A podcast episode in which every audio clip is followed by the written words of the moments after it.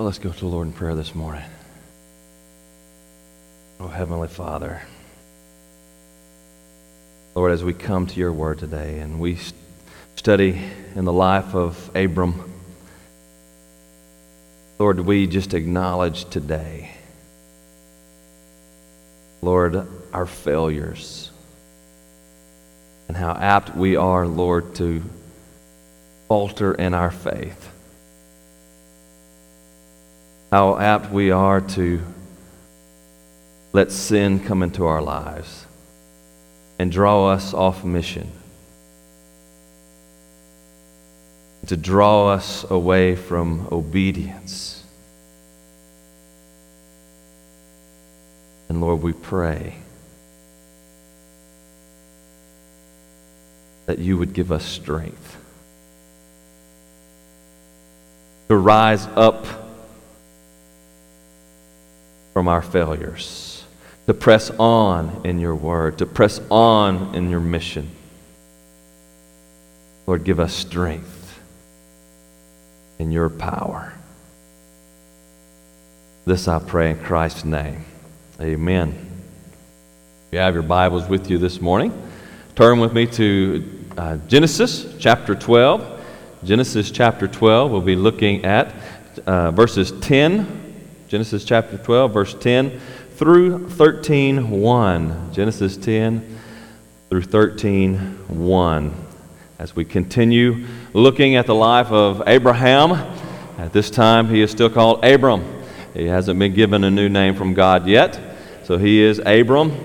Last week we looked at uh, God's call to Abraham, his call to faith, and Abram was there in the land of his raising, in the land of Ur. And God came to him and said, Abram, leave your father's house. Leave all the things that you are, you are trusting in. Leave your safety and the security of your father's house and go to a land in which I will show you, in which I will give your offspring after you. And so, Abram, we saw last week, he got up, he left out and he went to the land.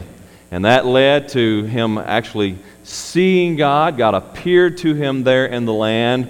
And it led to Abram worshiping the Lord his God and leaving a witness there in the land of Canaan. Well, from that high point, today we look at a valley in the life of Abram. If you would stand with me in reverence to the reading of God's holy word.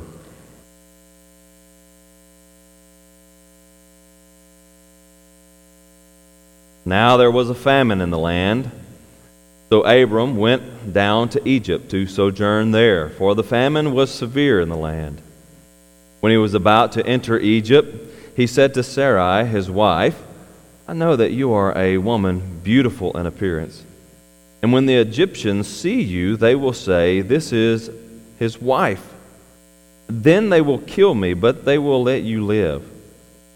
Say you are my sister that it may go well with me because of you, and that my life may be spared for, my, for your sake. When Abram entered Egypt, the Egyptians saw that the woman was very beautiful. And when the prince of the princes of Pharaoh saw her, they praised her to Pharaoh. And the woman was taken into Pharaoh's house. And for her, uh, and for her sake, he dealt well with Abram. And he had sheep, oxen, male donkeys, male servants, female servants, uh, female donkeys, and camels. But the Lord afflicted Pharaoh and his house with great plagues because of Sarai, Abram's wife. So Pharaoh called Abram and said, What is this you have done to me? Why did you not tell me that she was your wife? Why did you say she is my sister, so that I took her for my wife? Now then, here is your wife. Take her and go. Pharaoh gave men orders concerning him, and they sent him away with his wife and all that he had. So Abram went up from Egypt, he and his wife and all that he had, and Lot with him into the Negeb. Amen. May the Lord add blessings to the reading of his holy, inspired, and inerrant word. And may He write its eternal truth on all our hearts. And you may be seated. But today, as we look at the journey of faith, we look at the faltering faith of Abram and the faithfulness of God. Between every mountaintop is a valley. A couple of years ago, um, some friends and I went up to Eagle Rock Loop. That's the longest loop in Arkansas. It's a hiking trail, it's the longest loop in Arkansas. It is actually uh, 27 miles in length. So you start at one corner, you loop around 27 miles with six massive peaks along the way to, to trudge over. Uh, I found, we did that trail. We, our goal was to do it in just two days. And so we headed out and we did that. I found out later that it's, it's rated to be like a three to four day. So we were, we were just fighting to get through this trail in two days because we all, it was preacher buddies of mine, so we all had churches to get to Sunday.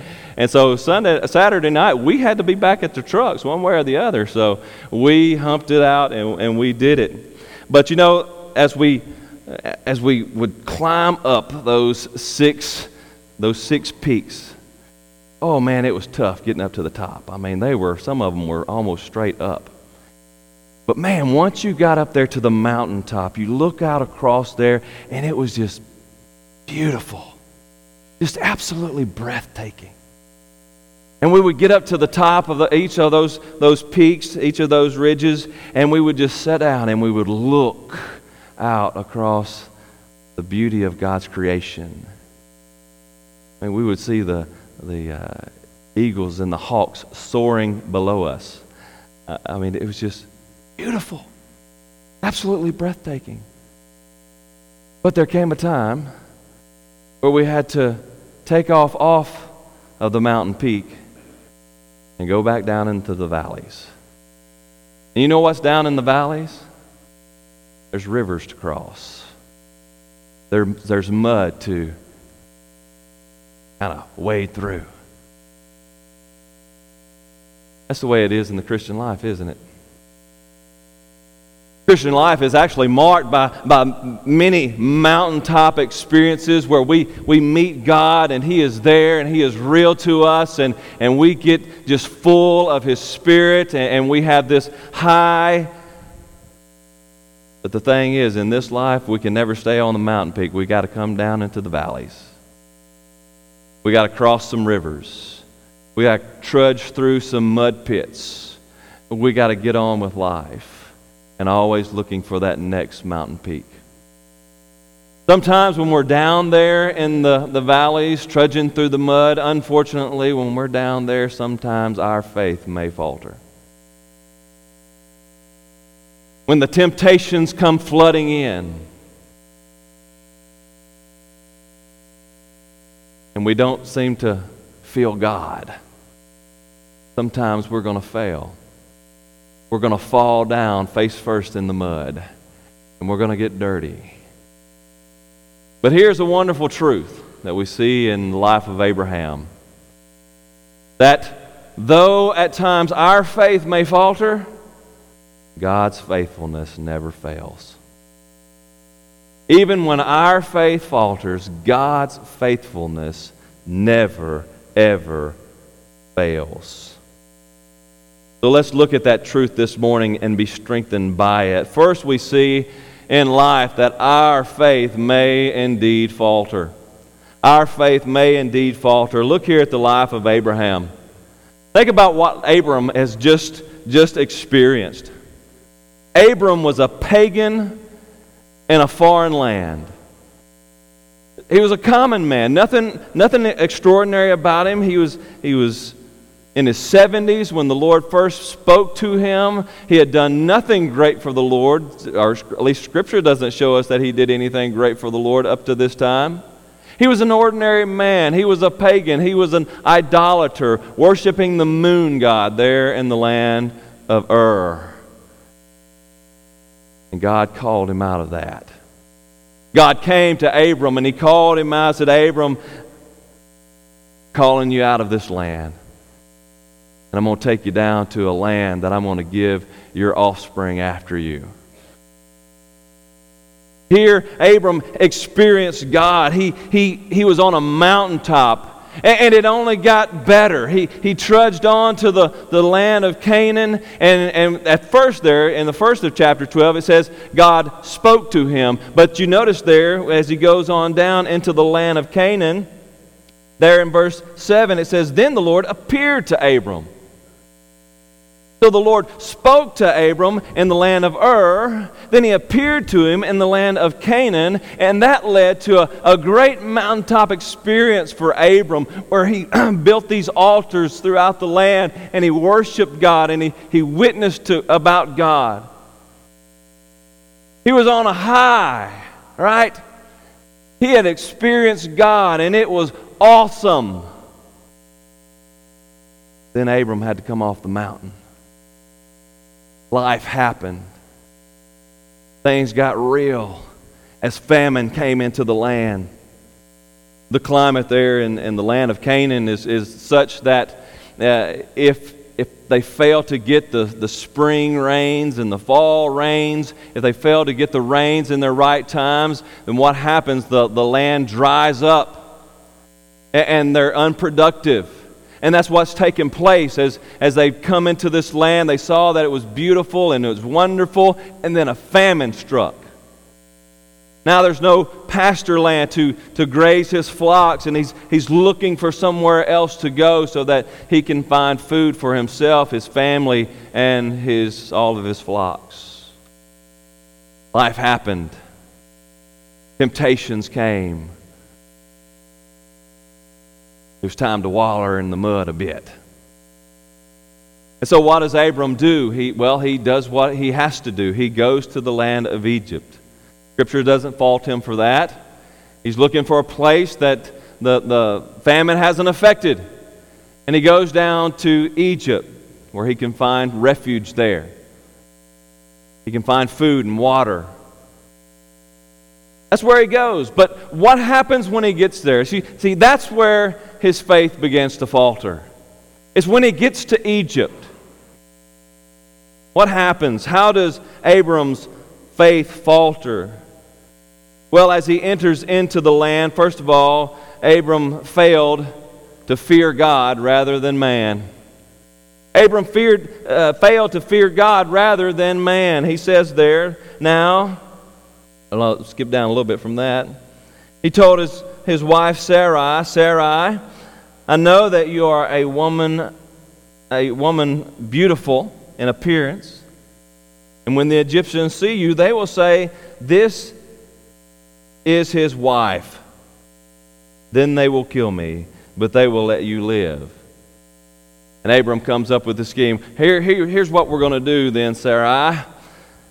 We're going to tell people that you're not my wife, but you're my sister. Now, we're going to find out later this was a half truth, as Sarai was Abram's half sister. I know that's not right according to our standards, but you remember we're only about, uh, I believe it was uh, 400 years after the flood. And so after the flood, yeah, brothers had to marry sisters and that sort of thing happened. And so Abram was married to his half sister, Sarai. So it was a half truth.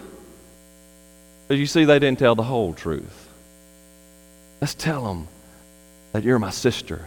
That way I can live. Now, this was a real concern for, for Abram. You have to understand, this wasn't just kind of some kind of something that he came up with. It, it wasn't like uh, it really wasn't a concern, but he was concerned. No, this was a real concern. This was something that happened in that day. And that day, if you went into a foreign land and the king was there, and the kings, they got what they wanted. If you were king, if you wanted it, you got it. And so if you come into a foreign country and, the king sees your wife and he, he likes your wife, guess what? He's going to take your wife. He's probably going to kill you in the process. We see this happen in the Bible, by the way. What about King David? man after God's own heart. He looked across the town of Jerusalem and he saw Bathsheba.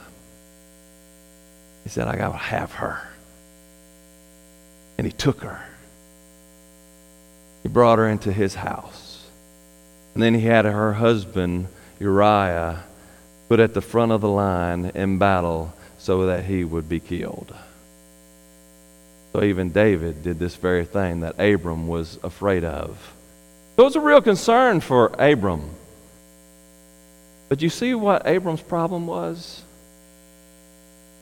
Even though he had experienced God, even though he had seen God, God had appeared to him in the land of Canaan.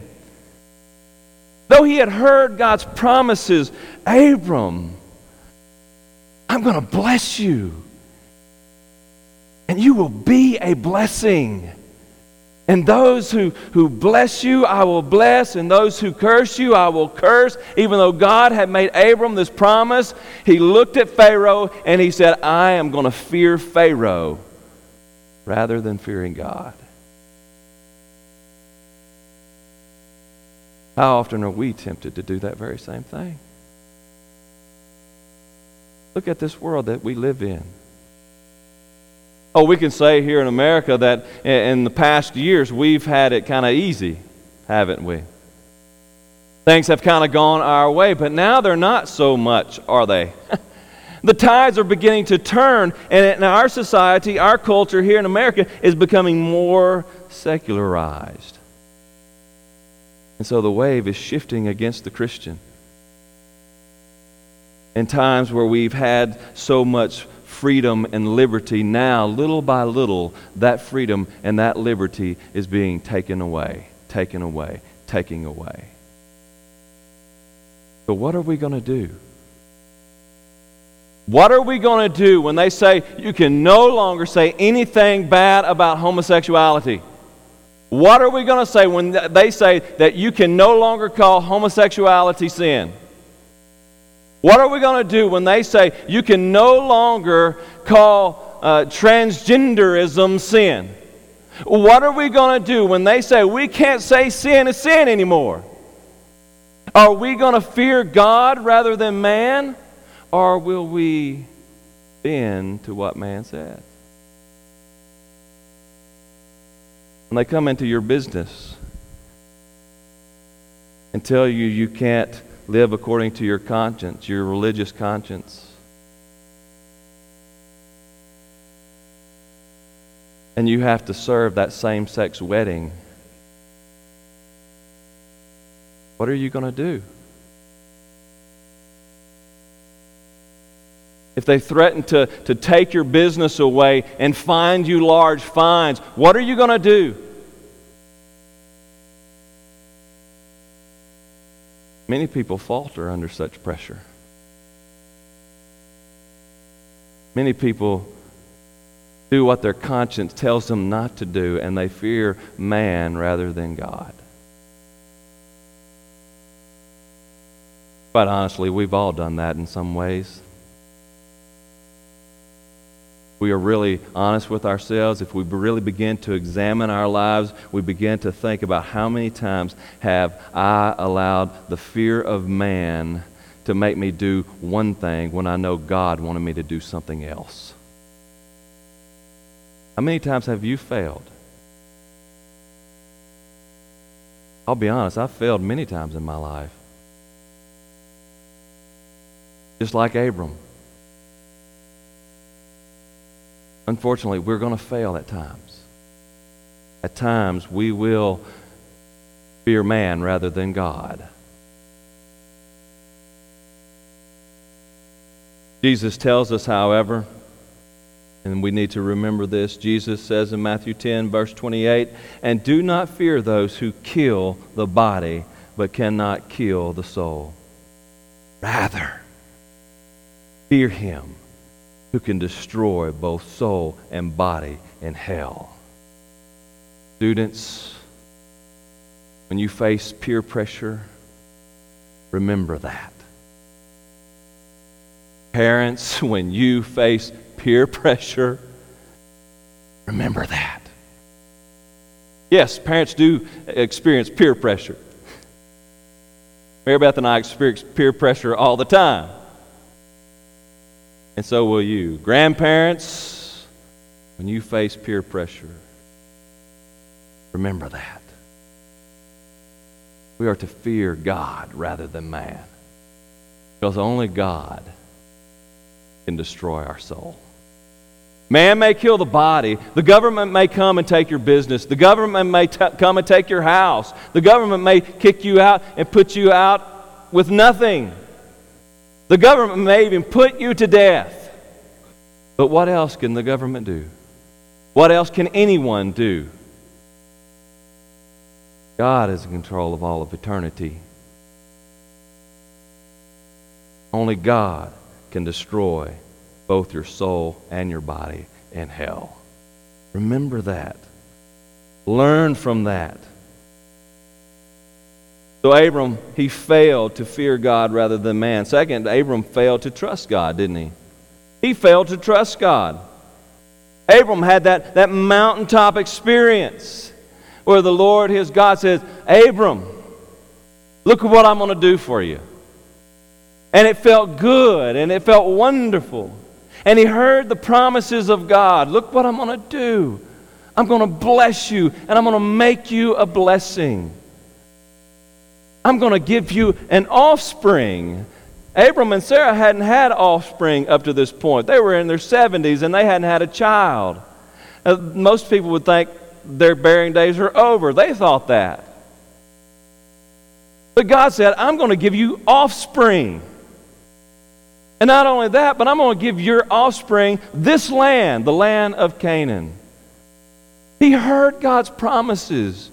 Oh, how, how could he then look to Egypt, look to Pharaoh, and said, uh oh, Pharaoh might put a kink in God's promise? You see, that's what he did. Pharaoh might kill me. And then that would just totally mess up God's promise. He failed to trust God. He failed to trust God. We need not fail trust to fail. We need not to fail in trusting God. God's promises are God's promises, and God's promises never fail. God never fails. He is all powerful. He spoke all of creation into being. He said, Let there be, and there was. He says day after day, Let them continue to breathe, and we continue to breathe. All of the world, all of creation is in the palm of his hand. He can do with it what he will. And he has promised us all of eternity in his son Jesus Christ. Oh, let us not forget the promises of God. Abram failed to trust God. Third, Abram failed to be a blessing. Abram failed to be a blessing. You know, remember back there last week, remember God's promise. God said, You will be, Abram, you will be a blessing, and I will bless those who bless you, and him who dishonors you I will curse, and in you all the families of the earth shall be blessed. Yet when Abram goes to the land of Egypt, because of his sin, because of his lack of trust in God, verse 17 says, But the Lord afflicted Pharaoh and his house. Abram, instead of being a blessing to the families of the earth, is now become a curse to Pharaoh and his house. Abram failed to be a blessing. He was there. God had t- taken him down to Egypt, and he could have witnessed to the faithful, faithfulness of God there in the land of Egypt. He could have witnessed to the faithfulness of God before Pharaoh, but he failed. And instead of being a blessing to Egypt and to Pharaoh, Abram became a curse. What about our community? What about our community? Think about this. Is our community being blessed by God because of us? Are we being a blessing? Are we taking the word of life out to our community and letting people live, showing people, giving people direction to the truth of the gospel so that they may live? Are we being a blessing? Or are we staying all bottled up here, among ourselves, withholding the gospel that can save so that they remain in a life that is cursed. We've got to be a blessing, not a curse. How are you in your relationships with other people? How many times in your life have you been in a place where you could have told someone the truth about Jesus Christ and failed to do so because you thought they might get mad at you? Or that might cause a, a kind of a disturbance in our relationship that, that you, you know when we fail to tell people the truth, when we fail to tell people the glorious good news of Jesus Christ, guess what? We don't become a blessing to them, we become a curse to them. We have the message of life. And we are to give it to the world. Go, Jesus says, make disciples of all peoples baptizing them and teaching them all that I have taught you. How often have you failed in your walk with Christ by being a curse rather than a blessing? The terrible truth is that often we falter in our faith. We look at our lives, our lives are full of failures. And we can get down and out about that, but here is the glorious truth. While our faith may falter, God's faithfulness never, ever fails. God's faithfulness never fails. You see here in the life of Abram, what happened to Abram? Even though he had faltered in his faith, even though he had all of these failures, what happened? And Pharaoh gave men orders concerning him, and they sent him away with his wife and all that he had. That includes that all that Pharaoh had given him. Pharaoh piled up blessings upon Abram, even though Abram uh, came to be a curse to him. You see, we need to understand that God's blessings are not conditioned upon our obedience. Get that. All right? Get that. Uh, God's blessings are not conditioned upon our obedience, but they are conditioned upon His promise. You see, we can look at our failures and think, oh my goodness, how could God ever love me? But God's promises are not conditioned upon our obedience, they are conditioned upon His promise. Listen, listen. If, if God's blessings were conditioned upon our obedience, we would have no blessings. We would all be cursed. That's what we deserve. Each and every one of us. We deserve the curse. But God made a promise. And He sent His Son to fulfill that promise, the promise that He gave Abraham. He sent his son to fulfill that promise. And Jesus went to the cross and died. He received the curse that we deserve so that we could receive the blessings that he deserved. You see, we're going to have failures.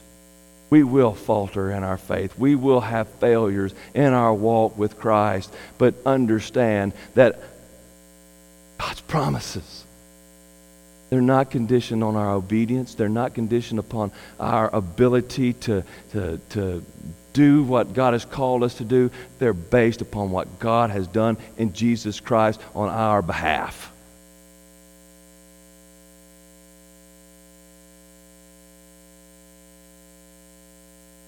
God's faithfulness never, ever fails.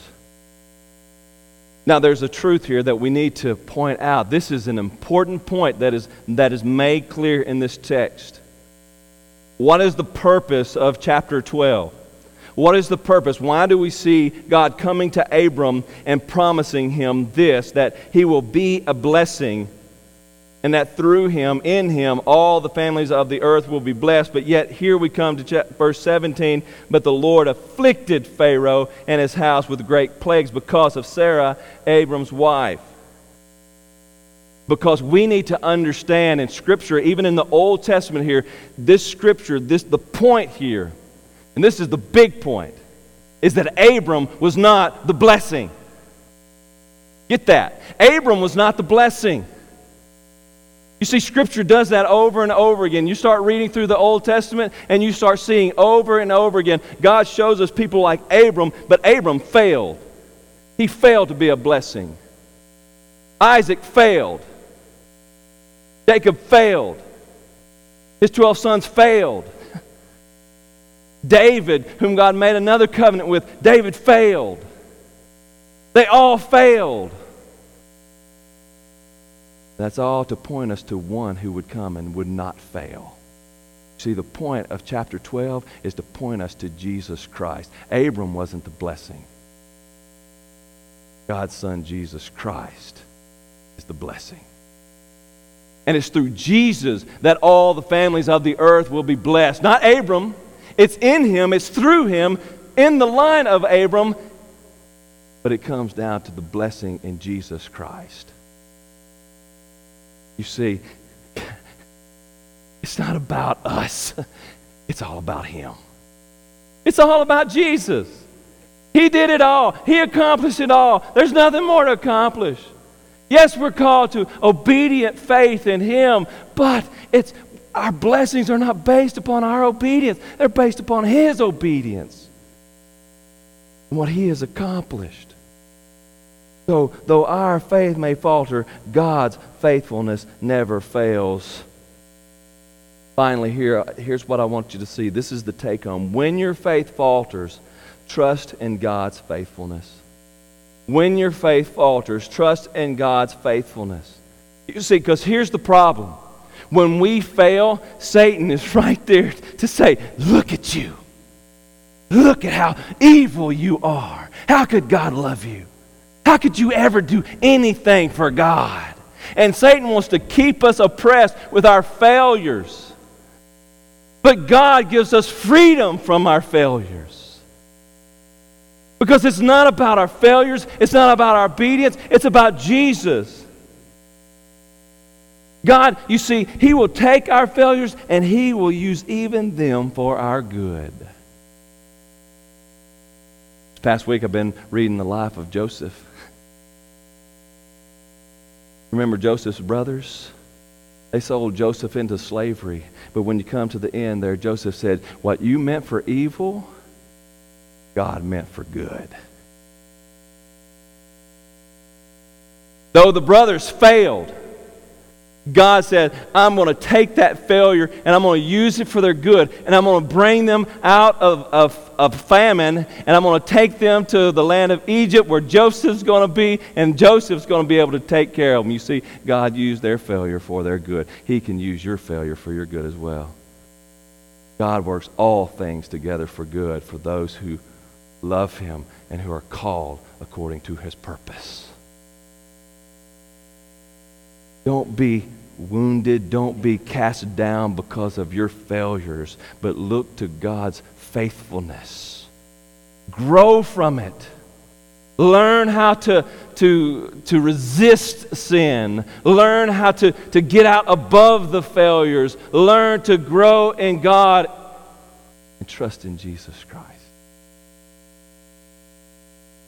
God's faithfulness never fails. Though your faith at times may falter, dear friend, trust in God's never failing faithfulness. It's not about you, it's not about what you have done, nor is it about what you will do in the future. It's all about what Christ has already done on your behalf. Whatever lies behind. Paul says, Paul says, Whatever's back there, I leave it behind me and I press on to the goal of the prize. It's in Jesus Christ. Dear friend, whatever is in your past, learn from it and leave it back there. Trust in Jesus. Strive for Jesus. Live for Jesus. Don't let Satan push you down.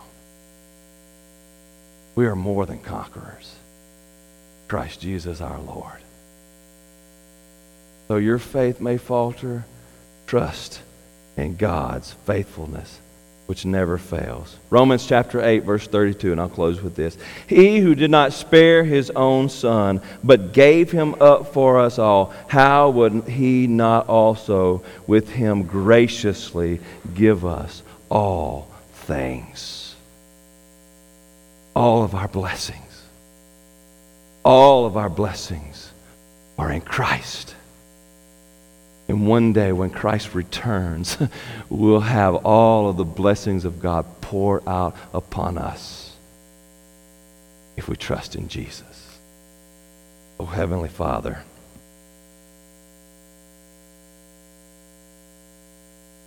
Lord, we thank you that, Lord, as we look in the Bible, we don't see perfect saints.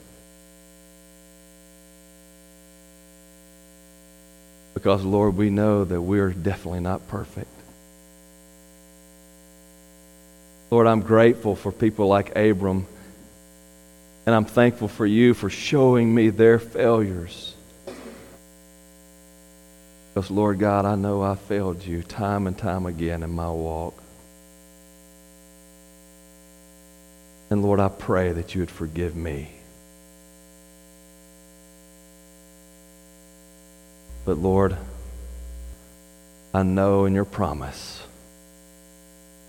that in Christ Jesus you have forgiven me. Lord, let us not get beat down by our failures, but let us be lifted up by your promise. Oh Lord, there are those today. I know in this place they are struggling and they, there's sin in their life that they've been unable to let go of. And Satan's been using that to, to hold them back. Lord, release them today. Let them know the promise of Jesus Christ. Let them trust in Jesus and find the strength that is in Him alone. This I pray in Christ's name. Amen.